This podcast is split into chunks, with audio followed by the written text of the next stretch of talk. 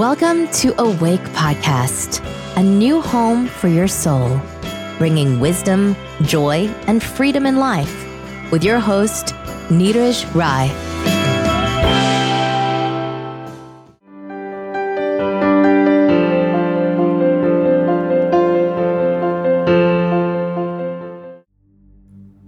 अध्याय 8।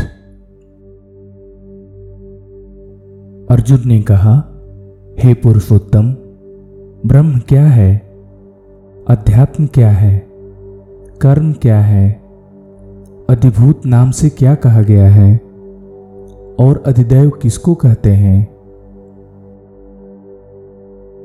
हे मधुसूदन, यहाँ अधियज्ञ कौन है और वह इस शरीर में कैसे है तथा युक्त चित्त वाले पुरुषों द्वारा अंत समय में आप किस प्रकार जानने में आते हैं। श्री भगवान ने कहा, परम अक्षर ब्रह्म है, अपना स्वरूप अर्थात जीवात्मा अध्यात्म नाम से कहा जाता है तथा प्राणी भाव को उत्पन्न करने वाला जो कारण है वह कर्म नाम से कहा गया है। उत्पत्ति विनाश धर्म वाले सब पदार्थ अधिभूत हैं। हिरण्यमय पुरुष अर्थात ब्रह्मा अधिदैव है और हे देहधारियों में श्रेष्ठ अर्जुन, इस शरीर में मैं वासुदेव ही अंतर्यामी रूप से अधियज्ञ हूं। जो पुरुष अंतकाल में भी मुझको ही स्मरण करता हुआ शरीर को त्याग कर जाता है वह मेरे साक्षात स्वरूप को प्राप्त होता है, इसमें कुछ भी संशय नहीं है। हे कुंती पुत्र अर्जुन, मनुष्य अंतकाल में जिस भी भाव को स्मरण करता हुआ शरीर त्याग करता है वह उसको ही प्राप्त होता है, क्योंकि वह सदा उसी भाव से भावित रहा है। इसलिए हे अर्जुन, तुम निरंतर मेरा स्मरण करते हुए युद्ध करो। इस प्रकार मुझ में अर्पण किए हुए मन बुद्धि से युक्त होकर तू निसंदेह मुझको ही प्राप्त होगा। हे पार्थ, यह नियम है कि परमेश्वर के ध्यान के अभ्यास रूप योग से युक्त दूसरी ओर न जाने वाले चित्त से निरंतर चिंतन करता हुआ मनुष्य परम प्रकाश रूप दिव्य पुरुष अर्थात परमेश्वर को ही प्राप्त होता है। जो पुरुष सर्वज्ञ, अनादि, सबके नियंता, सूक्ष्म से भी अति सूक्ष्म, सबके धारण पोषण करने वाले, अचिंत्य स्वरूप, सूर्य के सदृश नित्य चेतन प्रकाश रूप और अविद्या से अति परे शुद्ध सच्चिदानंद घन परमेश्वर का स्मरण करता है, वह भक्ति युक्त पुरुष अंतकाल में भी योग बल से भ्रिकुटी के मध्य में प्राण को अच्छी प्रकार स्थापित करके फिर निश्चल मन से स्मरण करता हुआ उस दिव्य रूप परम पुरुष परमात्मा को ही प्राप्त होता है।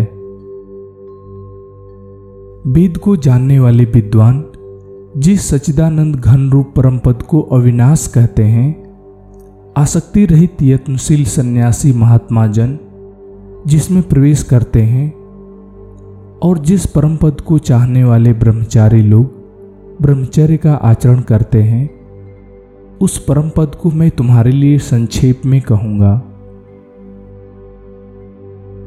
सब इंद्रियों के द्वारों को रोककर तथा मन को हृदय क्षेत्र में स्थिर करके फिर उस जीते हुए मन द्वारा प्राण को मस्तक में स्थापित करके परमात्मा संबंधी योग धारणा में स्थित होकर जो पुरुष ओम अर्थात एक अक्षर रूप ब्रह्म का उच्चारण करता हुआ और उसके अर्थ स्वरूप मुझ निर्गुण ब्रह्म का चिंतन करता हुआ शरीर को त्याग कर जाता है, वह पुरुष परम गति को प्राप्त होता है।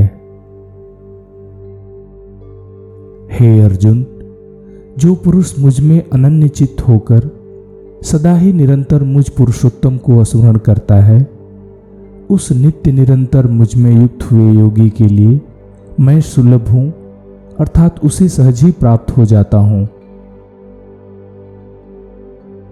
परम सिद्धि को प्राप्त महात्मा जन मुझको प्राप्त होकर दुखों के घर एवं क्षण भंगुर पुनर्जन्म को नहीं प्राप्त होते। हे अर्जुन, ब्रह्मलोक तक के सभी लोग पुनरावर्ती हैं, अर्थात उनमें जाने के बाद पुनः जन्म होता है।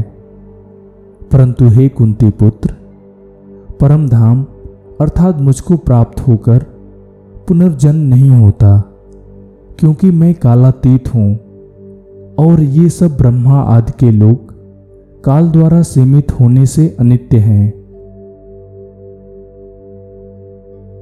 ब्रह्मा का जो एक दिन है उसको 1000 चतुर्युगी तक की अवधि वाला और रात्रि को भी 1000 चतुर्युगी तक की अवधि वाला जो पुरुष तत्व से जानते हैं, वे योगी जन काल के तत्व को जानने वाले हैं।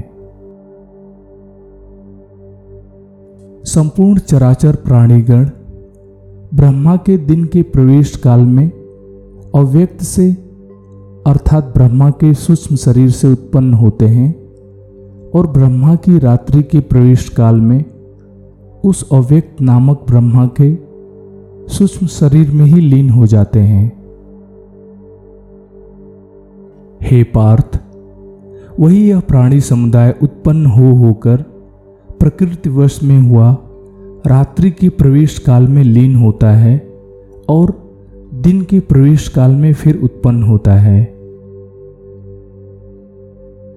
उस अव्यक्त से भी अति परे दूसरा अर्थात विलक्षण जो सनातन अव्यक्त भाव है, वह परम दिव्य पुरुष सब भूतों के नष्ट होने पर भी नष्ट नहीं होता। जिसे अव्यक्त तथा जिस अव्यक्त भाव को परम गति कहते हैं तथा जिस सनातन अव्यक्त भाव को प्राप्त होकर मनुष्य वापस नहीं आते, वह मेरा परम धाम है। हे पार्थ, जिस परमात्मा के अंतर्गत समस्त प्राणीगण हैं और जिस सच्चिदानंद घन परमात्मा से यह समस्त जगत परिपूर्ण है, वह सनातन अव्यक्त परम पुरुष तो अनन्य भक्ति से ही प्राप्त होने योग्य है।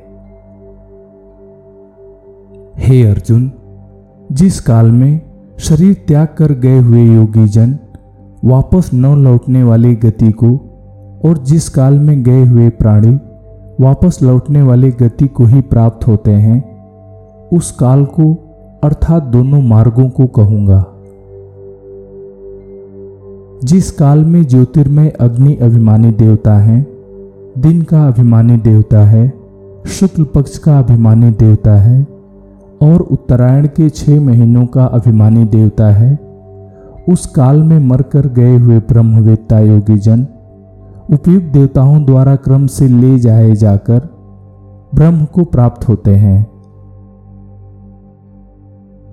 जिस काल में धूम्र अभिमानी देवता है, रात्रि अभिमानी देवता है तथा कृष्ण पक्ष का अभिमानी देवता है और दक्षिणायन के 6 महीनों का अभिमानी देवता है, उस काल में मरकर गया हुआ सकाम कर्म करने वाला योगी उपयुक्त देवताओं द्वारा क्रम से ले गया हुआ चंद्रमा की ज्योत को प्राप्त होकर स्वर्ग में अपने शुभ कर्मों का फल भोग कर वापस आता है।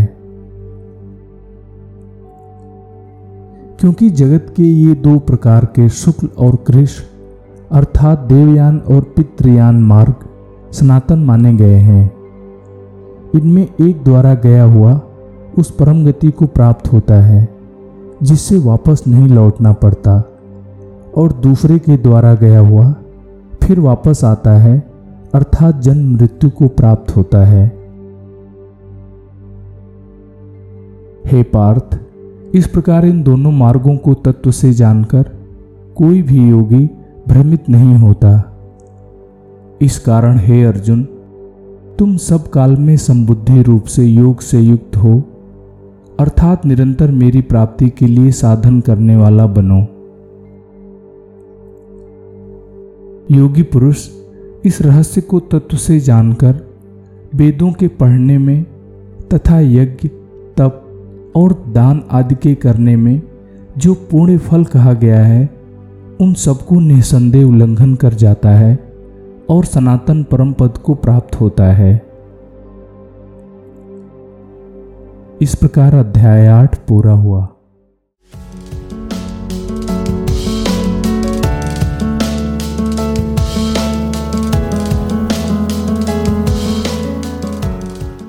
मुझे उम्मीद है कि यह एपिसोड आपकी स्पिरिचुअल जर्नी को एक कदम आगे ले जाने में हेल्पफुल होगा। अगर आप इस पॉडकास्ट पर नए हैं और अभी तक आपने इसे सब्सक्राइब नहीं किया है तो आप इसे सब्सक्राइब कर सकते हैं, जिससे कि आगे के एपिसोड्स आपको रेगुलर मिलते रहें। आप अपने स्पिरिचुअल प्रैक्टिस करते रहिए और देखिए कि उस स्पिरिचुअल अंडरस्टैंडिंग को अपने डेली लाइफ में कैसे अडॉप्ट कर सकते हैं। आज के लिए बस इतना ही। अगले हफ्ते फिर मिलूंगा एक नए एपिसोड के साथ।